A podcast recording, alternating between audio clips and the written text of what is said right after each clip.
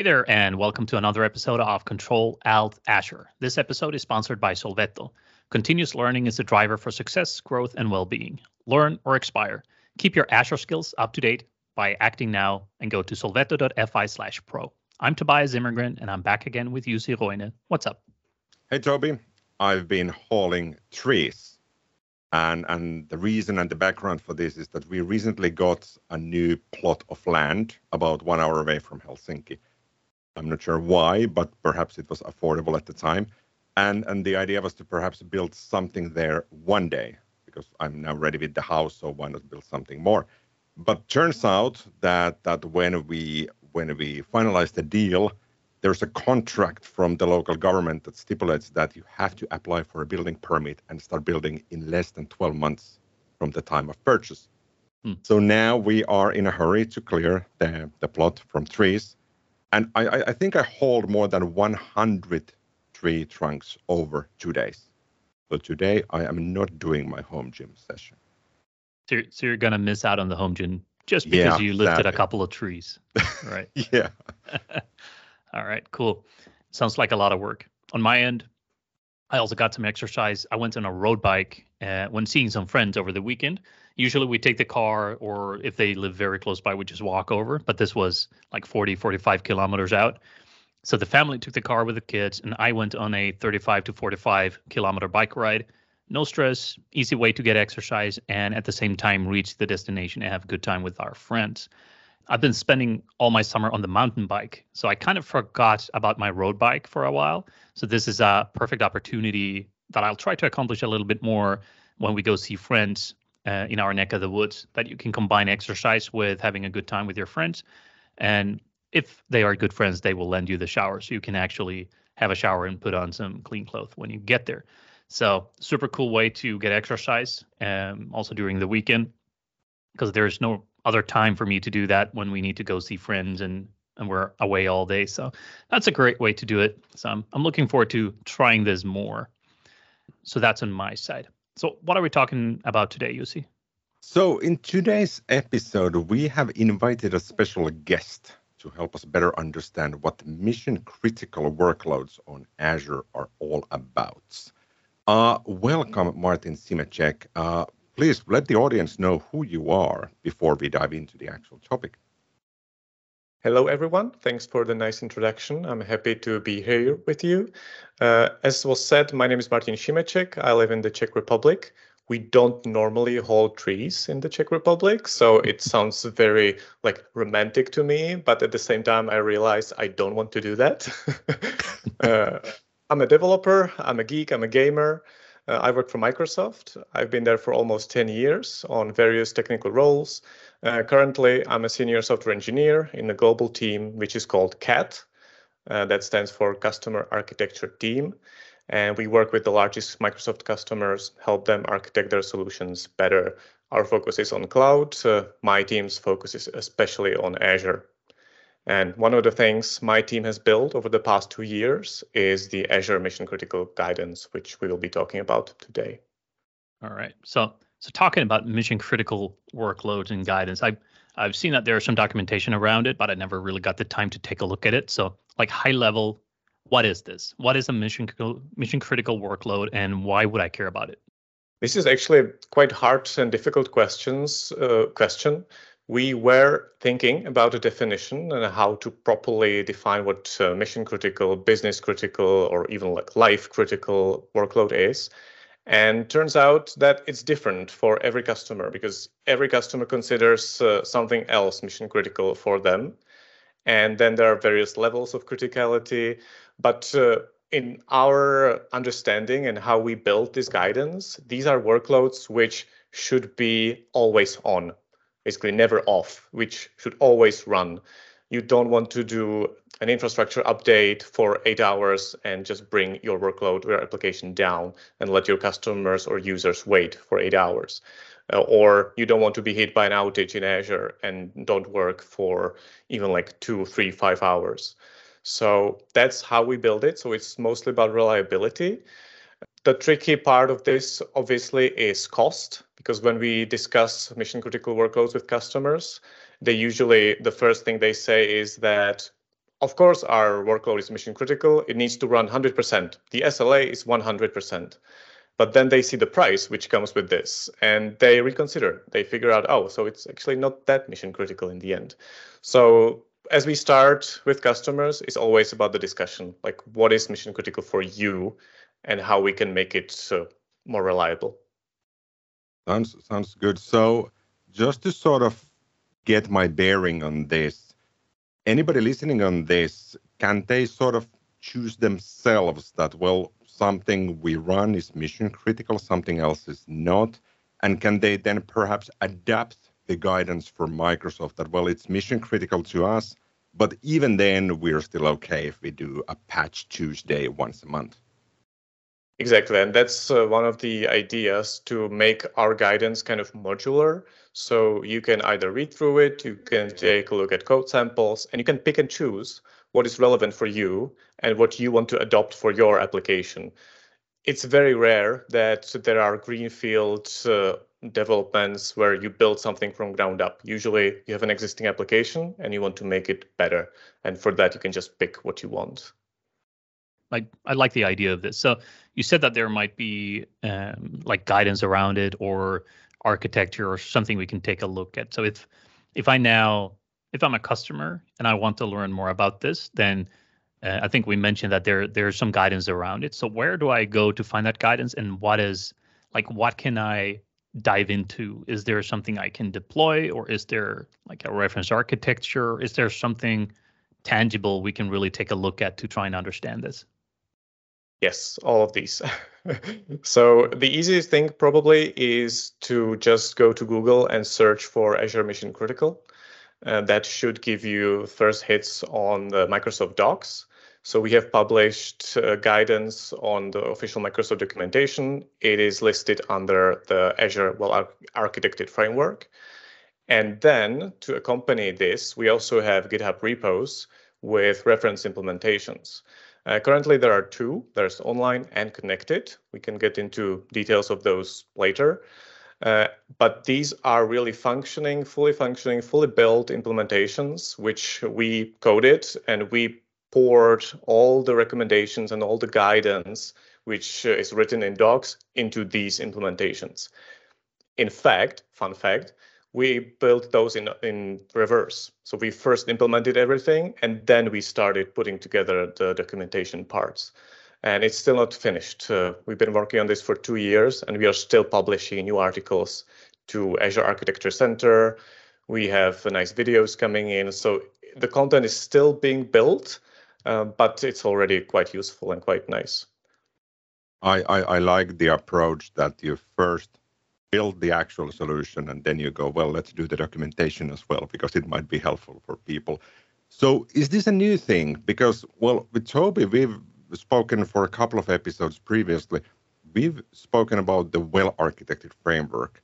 So, so how does this the mission critical workload? How does it align with well-architected framework?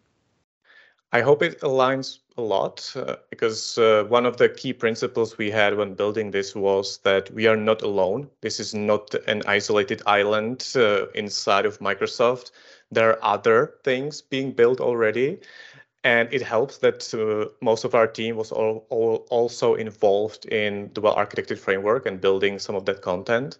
So we complement that. So we are using guidance from well architected and we are adding something to it. We are making it more specific for these kinds of uh, workloads.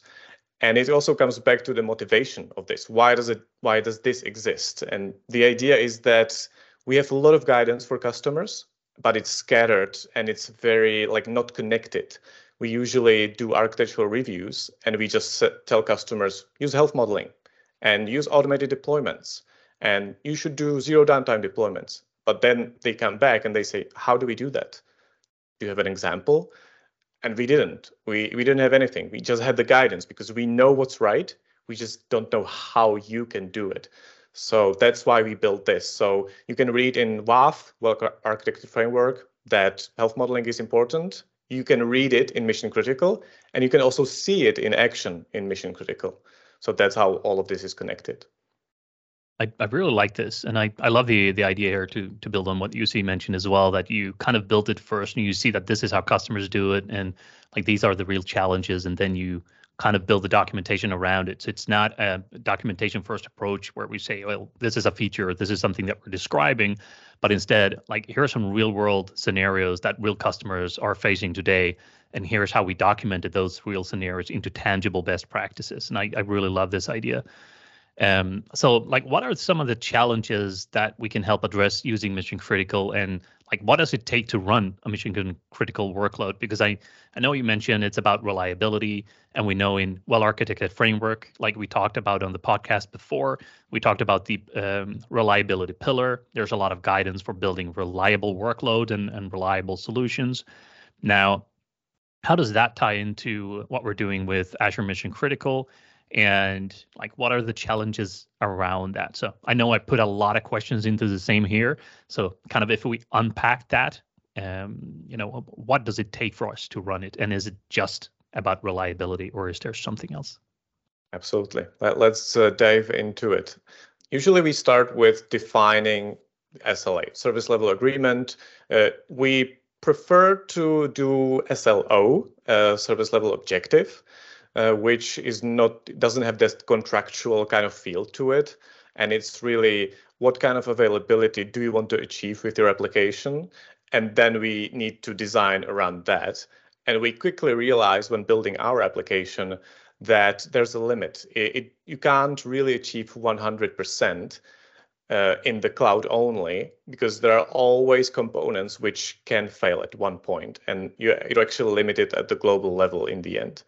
So we're building around the SLOs, and then we dive into the architectural decisions, like the key architectural patterns, which we see as uh, crucial for mission critical workloads. And this is quite hard to do without a picture because that, that's the point where we usually open up the architectural diagram. So I'll try my best to describe uh, the, the main decisions we, we made. Uh, so first of all, it's multi-region. When you want to reach the highest possible availability, you have to go multi-region. So you have to have at least two, we recommend three regions uh, where you deploy your workload, your application. And these two in our uh, design are considered stamps. So we are using the deployment stamp pattern, and each of the regions, uh, in our case, is a deployment stamp. And these stamps don't have any dependencies between each other. They're completely separate. They have what they need inside of them. In our case, that's AKS cluster, Event Hub for communication between pods. Uh, there's Key Vault, and there's a storage account which supports the Event Hub. So these things are considered the stamp. Uh, then there are global resources, which are shared among stamps, and these preserve state. Because again, to achieve highest availability, we need our stamps to be stateless. We want to be able to remove them at any point in time and recreate them as we want. And global resources are there to hold state. In our case, it's Cosmos DB. Uh, there's also a container registry for which we deploy our clusters. Uh, and there's front door as the main router to individual regions and to individual stamps. And the other thing you will see when you look at our diagram is that we decided to make monitoring external to stamps. So each region has its own monitoring resources. We are using Log Analytics workspaces together with application insights, but they have a different life cycle from stamps. And the reason is that we realized very quickly that when you destroy a stamp, you would destroy your monitoring with it, and you don't want that.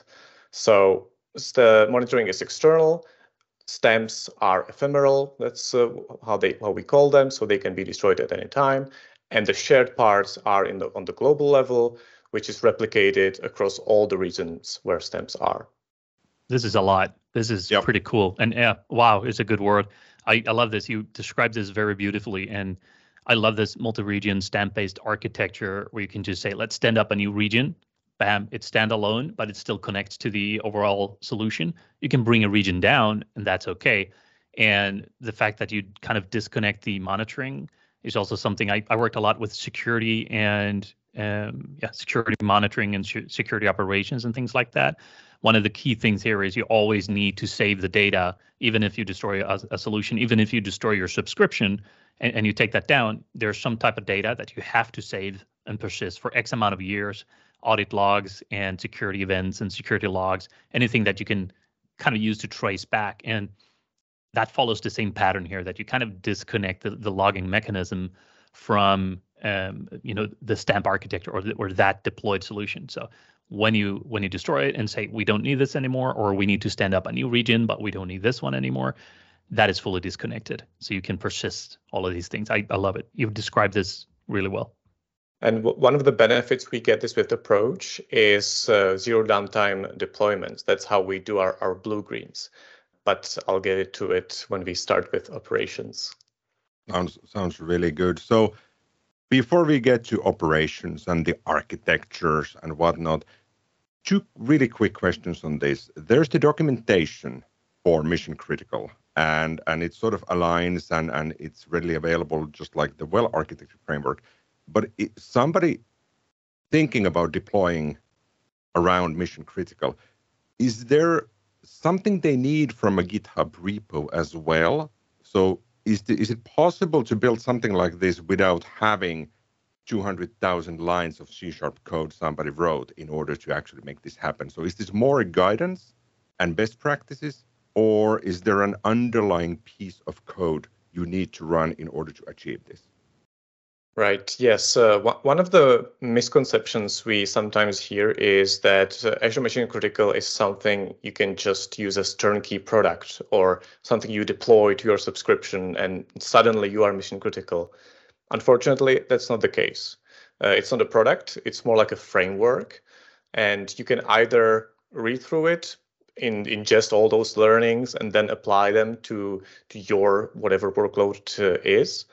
Uh, or we have reference architectures uh, again on docs. We are finalizing that now. These also have code snippets in them, which uh, are supposed to be kind of copy paste, but not really, because you have to understand what they do. So it's more like again demonstration. And then the third piece is the GitHub repo, and you can again either take individual parts of it, really copy paste code, or you can deploy the whole thing into your subscription and then tinker with it and play with it and see what it does and how it does things. So then you get a better understanding. Uh, what we actually do with customers is we sometimes use our code to kickstart their application. So we deploy it to their subscription and then we help them adopt it a little bit and adjust it to whatever they need to do. So that's another scenario. It can be a starting point. You don't need those thousands of lines, definitely. On the other hand, it helps because it gives you an understanding of uh, what how to build these things. And it's not trivial. Like it's not easy. If this was easy, the, Azure would probably have a product for that already. It would be a checkbox somewhere.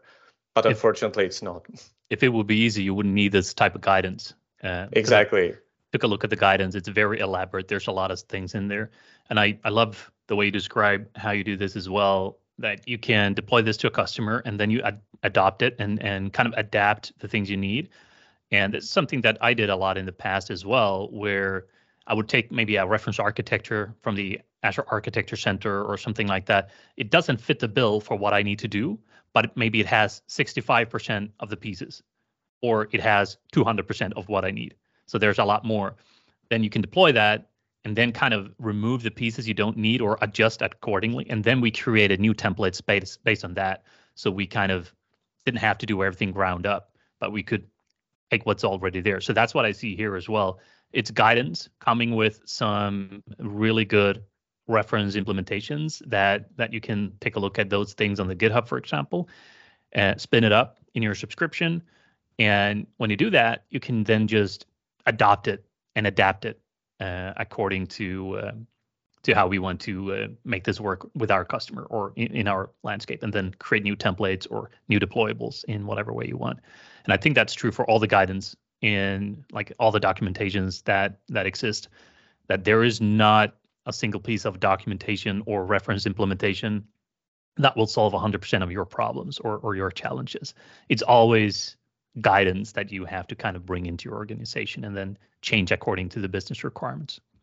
Yes, and I definitely have to add that we are not done. This is not the final set of implementations we have because uh, some customers use SQL. They don't use Cosmos DB. That's a completely like like flipped approach. Like it's it's so different that we are actually building another reference implementation just for relational workloads and how to do mission critical on them. Uh, some customers use web apps instead of AKS. So that's that's an easier switch, uh, but still it's something else. So we are actually collecting these kinds of feedbacks and we will be preparing another reference implementations uh, around those scenarios as well. Alrighty. So is mission critical mostly based and, and mostly exists for making applications more reliable? Or if I just want to have a virtual machine, which I feel is mission critical because it's running Excel for me, is it possible to apply this or the broad guidance for any, almost any sort of Azure workload, or is it more about this specific, more specific use cases? No, we don't support Excel. uh, no, kidding. Seriously, obviously you can, uh, absolutely. And uh, reliability is the like the key tenant. The, the first thing we started with. Originally, the project was called Always On, so that tells you what was the priority. Even the code now, the projects are still called Always On because that's like our internal thing. Uh, but uh, then, what in order to make this work, you need some kind of operational excellence and some kind of uh, maturity within the organization around operations. It's not just deploying the app and just leaving it there. Uh, so we put very um, intense focus and uh, yeah, very intense focus on deployments and automation of everything. One of the key points of our guidance is that everything should be deployed automatically using pipelines. Nobody should be able to go to the portal and just change settings randomly or do basically anything in the portal. So we have uh, Terraform definitions, uh, Terraform templates for deployments. We are using, using Azure DevOps uh, because at the time when we started the project, GitHub Actions were not as far as mature as we need them. Uh, currently, we are actually exploring uh, GitHub as well for this. So the repo itself is on GitHub, the code is on GitHub, but it's deployed using Azure DevOps, and everything is automated. Uh, one nice thing that our this kind of approach uh, allows us to do is on-demand developer environments. So as a developer, when I'm creating a code, I'm building new feature, I'm able to provision a full environment in the cloud, which is exactly the same as production uh, functionally it's scaled down, but it's functionally the same. It has the same components. It has everything production has. Uh, and I can use that uh, even for local development. If I want to connect to my Cosmos DB and test against that, I can do that. Uh, but then I can even run end-to-end -end tests using this kind of environment, which again, based on my branch, based on my GitHub bran uh, Git branch, we generate a prefix and then I can deploy my only my code, only my new code into this environment and run all, all sorts of tests. And once I'm done with it, I can destroy it. It's it's out. And the main benefit is that it's mine. I own it. So I can do whatever I want with it. I can go to Key Vault and I can disable every protection there is, and I can just change keys and just do whatever I want with it because it will be destroyed eventually. This is one thing we often don't see customers do uh, what they often have is a shared development environment. So they have the infra deployed in one, two, three copies. And when I need to test something, I just need to send an email to everybody and just ask, hey, is uh, Dev 3 available? I need to test my feature.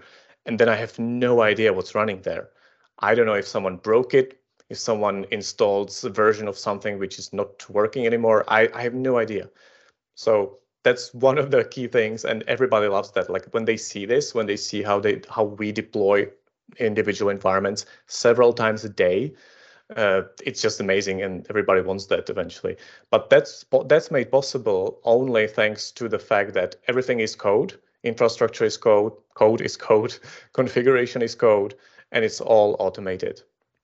All right, I, I really love this. And like this redeployability, I think we talked in some episode in the podcast about Microsoft DevBox, and we, we talked about other things like code spaces in the past where you where you can also spin things up and we've talked about provisioning infrastructure as code and I, I love seeing this come together to, to kind of offer a package so i mean i'm reading between the lines here that i i should not be right clicking in visual studio and say publish so i can deploy workloads directly to azure so i, I get the point so you also mentioned something around health modeling when we started this episode, and like I, I, think this is something that ties into the operational topics that we're talking about now. So what is health modeling, and why do I care about it? Right. So health modeling is basically taking your basic uh, reporting and like performance monitoring and even like status monitoring to the next level by adding some kind of understanding to metrics. What we usually see is that customers have large dashboards which show charts and show numbers. And this is the number of incoming messages to Event Hub, and this is the number of outgoing messages of Event Hub. It's great, but is 100 okay, or should this be 50? Sometimes someone who's looking at it every day for 10 years knows what good looks like, what healthy looks like. But when, when someone else comes in, a new person comes in, they have to learn all these things and it's not very intuitive. And when crisis happens, you really have to be quick. You make you need to make uh, fast decisions. Like, is this the right time to do a failover? Should we cut off one region now, or should we do it uh, uh, after some time or when this changes? Uh, so for that, we recommend building a health model, which basically defines what does it mean that the workload is healthy. And that can be a combination of various metrics. That can be that the fact that, I don't know, Uh, a website's response is less, like average website response is less than 10 milliseconds. And also there are less than 50 messages in the queue. And also, I don't know, storage response is less than one millisecond, something like that. And all these things can, rep can report into one place. They can inform the health model. And the representation of that model can be something we like to see as a traffic light. So when it's green, it's okay. When it's amber or orange, something might be wrong, but it's still not critical. And when it's red, then you really need to take a look. And in our guidance, you will see a hierarchy, a hierarchical health model, which basically puts individual flows within the application to the top and then behind those are individual services like application services which support them. So let's say adding a comment to a product in an eShop would be a flow, which is supported by the commenting microservice, which is supported by Cosmos DB, Event Hub, and storage. And if, for instance, Cosmos DB doesn't work, it will turn red, which in turn will turn this commenting service red, which will turn the whole flow red because we know at this point that it doesn't work. And you can just look at it for one second and you immediately know what, what is wrong and that you probably need to fail over if you don't want your customers to not be able to post comments. So this is health modeling and this is the visual representation of that. In terms of uh, implementation, we have a Grafana dashboard uh, which is deployed separately. It's again made redundant and highly rel reliable, and that's using data from log analytics. We have custom queries, we have custom functions, which look at the various metrics and then decide if it's red, uh, orange, or green, what's like the final status. And all of that is implemented, all of that, that is uh, open source and available. The reason why we chose Grafana was that Azure Monitor at the time didn't support all we needed because we are using custom visual, we are using the, the, the graphical model, which was something like that was not possible with Azure Monitor. It still isn't, even though it, it's getting better over time. And final point to this, I mentioned log analytics. One of the key parts of our guidance is that you should not have one central log analytics uh, workspace into which all parts of the application report. Because again, that hinders your reliability because you're creating single point of failure. Uh, that's why we have uh, Log Analytics workspace in each of the stamp locations. Well, actually, each stamp has its own. And we have one global. And then we are using Union. We are basically using cross uh, workspace queries to put together results from all of them and surface them as a single pane of glass. It's complex, but it's the only way how to make this work at the top reliability. Wow. I'm I'm, I'm looking at the architecture image you have on Microsoft Docs, and, and everything we've discussed will be in the show notes as links. And it's amazing when I'm listening to you on the complexity and on the depth of, of things that, that, that you and your team have built out for this. It, it makes me feel stupid because if I'm looking at an architecture like this, I go, mm, okay, it looks quite simple. I can build this and then when I hear about the thinking and the thought procedure and, and, and the elements that you built in there, you sort of start to realize, well, there's a couple of moving parts that I did not think through beyond the basic deployment. So looking at the baseline architecture, uh, you mentioned the AKS cluster, you mentioned the stamp-based architecture, the, the global elements and the regional monitoring. Would this be sort of the starting point for an organization when they want to start with this? Because I'm reflecting this with the enterprise landing zone, which is part of the well architected framework. And it seems that whenever I, I visit with a customer these days, somebody will pull out a physical piece of paper, you know, those those massive papers, and they've printed out the enterprise landing zone and they go, We'd like to implement this. Please, how, how many hours will it take for you? And, and I'm thinking about the baseline architecture now. Is this the starting? And is, is this where companies sort of start their journey with the mission critical workloads? Uh, as I said before, you might remember, we are not an island. Uh, so we are connected to the WAF framework, but also we consider enterprise scale landing zones.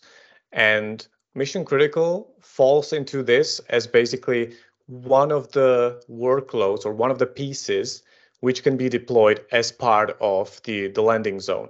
So uh, that's called in our reference implementation, that's called the connected version. And that means that we consider existing resources and we consider existing VNets, virtual networks, uh, existing security rules or policies and all of that, or even subscriptions and we basically plug into all of that. So there's an option to specify your VNet range. You can specify IP addresses. And if you do that, we just don't create them for you. We just consider them existing and we just plug into them. And uh, if you can uh, imagine the enterprise uh, landing zone image, like the, the whole architecture diagram, it starts at the top with the main manage, management group, and then it's like this huge tree with uh, branches at the bottom or roots, let's say. so we can be one of those. We can be one of those branches or one of those roots where you just deploy this is mission critical workload. And next to it can be another one, and next to it can be a different one. Uh, and it's all pluggable. So it should be compatible. Uh, sometimes we see requests, requirements to do that. So that's when we take the opportunity to improve the compatibility. But currently, it, it should work. At the same time, when starting with this, when trying to get into mission critical, uh, we recommend going with online. So that's the, the main, the primary uh, implementation we have. That's where all the innovation goes first because it's easier, uh, because you don't have all the network constraints. Uh, uh, connected also is using private endpoints exclusively, so everything is private. You, it's not reachable from the internet except from uh, through Azure Front Door, whereas online is kind of exposed, not fully, but it is like more free. So we recommend going with online when you're starting. There is a getting started guide. It's a basically a step-by-step tutorial. You can just follow that. You can it tells you what commands to run or where to click and you can deploy to your own subscription and just play with it. And when you're ready, you can take basically the same thing and deploy it as connected to your landing zone. So it is compatible. It's different. It's uh, one of the pieces in landing zone, but it is compatible. Really, really good. Toby, one day what we will be doing is I will call you over Teams. We'll keep the video on and we start deploying this and perhaps record that, and it will be a super long or super short episode depending on how we do. yeah, let's yeah. do it. Just a heads up, one of the the full deployment of the infrastructure takes anywhere between 45 to 50, 60 minutes. but uh, otherwise, it, it should be done in like th- two hours total. It's gonna be a great episode. yeah, indeed. I am I'm fully satisfied now because I, I sort of have this eagerness to to start going through all the documentations and the GitHub repos definitely to to sort of tinker around with with the deployment. Uh, Toby, any more questions, thoughts on this one? I I think I got a lot of information here. Uh, this has been really great, and I definitely need to go brush up on the documentation around this. Take a look at these reference implementations and, and like the mission critical uh, online on GitHub. Um, Please do. And uh, I also would like to ask anyone who plays with this and looks into our repos and also our documentation articles. Everything is open source. Even like Microsoft Docs is open source. You can click the edit button and get into the repo, propose changes, or uh, create issues. Please do that. We are very open to feedback. We are working with the repo every day. So even if you want to create a pull request, we are more than happy to take a look. Uh, but even just issues with feedback uh, are fine. And we would really appreciate people using this and giving us feedback. Sounds sounds really good. I'll I'll be sure to go through this, and if I spot anything I could add, which I doubt, I'm I'm sure I will. I will oh, the, there will be typos for sure, at least. All alrighty. So we have then the last thing, the unexpected question. So Martin, I will ask you the unexpected question. Are you ready? Well, do I have a choice? I don't think so. Let's do it. Alrighty, here it goes. Can you fold a fitted sheet? And if you can, what is your secret? Right. Well, the secret is we don't fold it. we we have a transparent box in our house with uh, where all the sheets go, and what we do is usually we just make a big chunk uh, of fabric out of it, a big ball, and just stuck it there, and, and it works. usually, there's no need to iron it when because when you put it on the bed, it stretches itself, which is the the huge benefit of this. So is that a technique? I don't know, but uh, that's how we do it. It's the same technique that we use in this house, so it's definitely a technique.